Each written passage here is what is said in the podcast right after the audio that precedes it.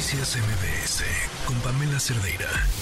Le agradezco muchísimo a Mariana Campos, directora general de México Evalúa, que nos acompaña en la línea. ¿Cómo estás, Mariana? Muy buenas tardes.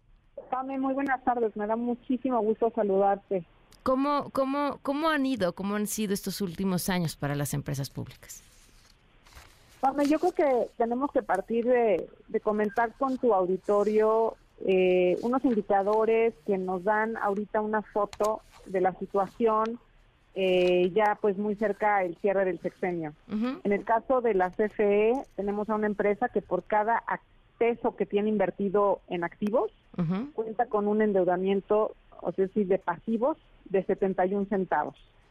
En el caso de Pemex la situación es crítica porque, porque ahí pues por cada peso que tenemos en activos tenemos dos pesos de pasivos, Pame. Entonces, eh, como ves, pues la situación no es nada alentadora.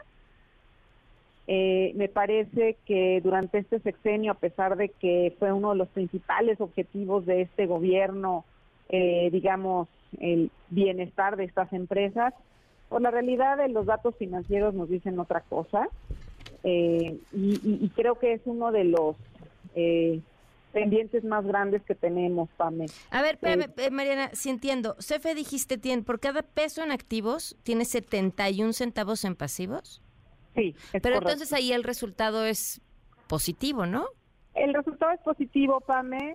Sin embargo, pues es, ese patrimonio, pues se ha venido disminuyendo en este sexenio. En el caso de la CFE, eh, te quiero decir que durante el sexenio pasado se hicieron eh, bastantes esfuerzos para que la empresa estuviera teniendo resultados positivos financieros y no tuviera decrecimientos en su patrimonio. Uno de los de las acciones que se llevaron a cabo fue precisamente controlar el pasivo pensionario.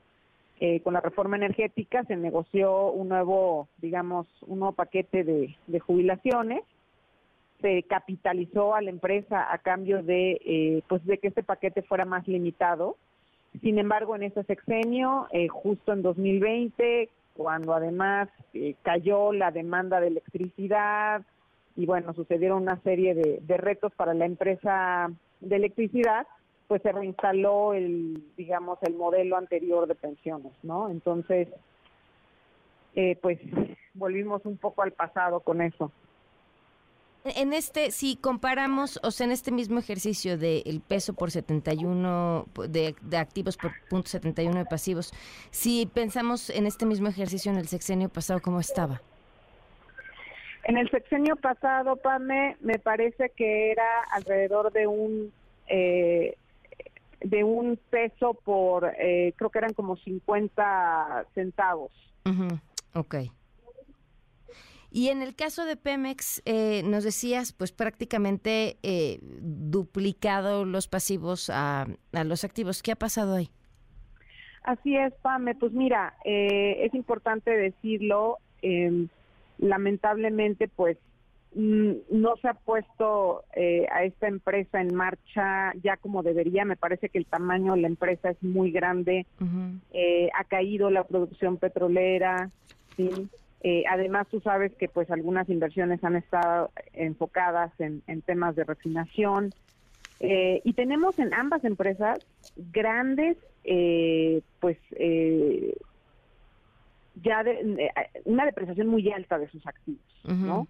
eso eso es un tema. Entonces, a pesar de las ayudas que han recibido, porque ambas reciben transferencias, es decir, subsidios por parte del gobierno federal de todos modos, a pesar de esos esfuerzos, pues seguimos con estos eh, resultados. Ya con pues el caso de Pemex, pues ya superamos por completo, ¿no? Ya tenemos patrimonio negativo. ¿Cuánto han aumentado los subsidios a Pemex? Si es que han aumentado en los últimos años. en los últimos años los subsidios a Pemex pues han ascendido, me parece que alrededor de 800 mil millones de pesos eh, durante el sexenio y eh, pues estas transferencias le han ayudado y le han apoyado a la empresa para poder hacer frente precisamente a sus pasivos, ¿no?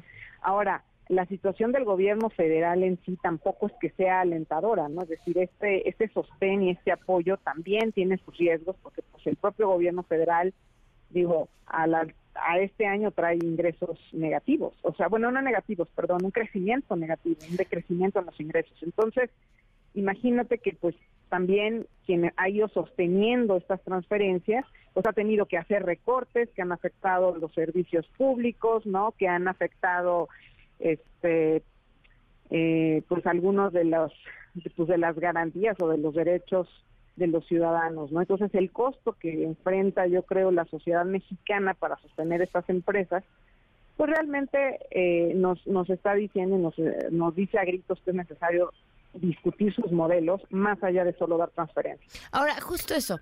A ver, ¿qué pasa? ¿Es el mal, es el mal manejo? Eh, porque tienes en ambos casos empresas grandes, con recursos importantes del Estado, con un jefe del Estado con toda la intención de que sean empresas que generen, ¿no? Eh, ¿Dónde está el fallo?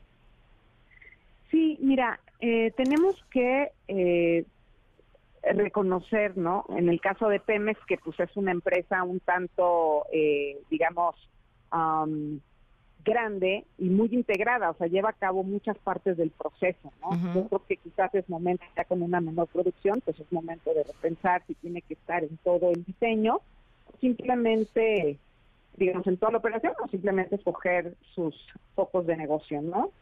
Eh, creo que tenemos que repensar la gobernanza y la toma de decisiones. En el caso de la CFE, pues esta transición energética eh, pues va a requerir de mucha inversión, ¿no? En, nueva infraestructura y en innovación. Y eh, pues entonces hay que apuntalar a la toma de decisión, porque realmente la inversión pues no está a la altura de lo que se requiere si nosotros revisamos la inversión per cápita a lo largo de los años, es decir, por el número de habitantes que hay en México, pues se ha ido reduciendo. Ok. Oye, ¿estos datos los podemos revisar todos en la página de México Evalúa? Claro que sí, Pame, los tenemos ahí en una, en una un trabajo que hicimos eh, que está publicado en nuestra página www.mexicoevalúa.org y también nos pueden seguir en nuestras redes, redes en arroba eh, Mexedalúa ahí en el Twitter. Mariana, como siempre, un gusto platicar contigo. Muchísimas gracias. ¿De qué, Pame? Hasta luego. Noticias MBS con Pamela Cerdeira.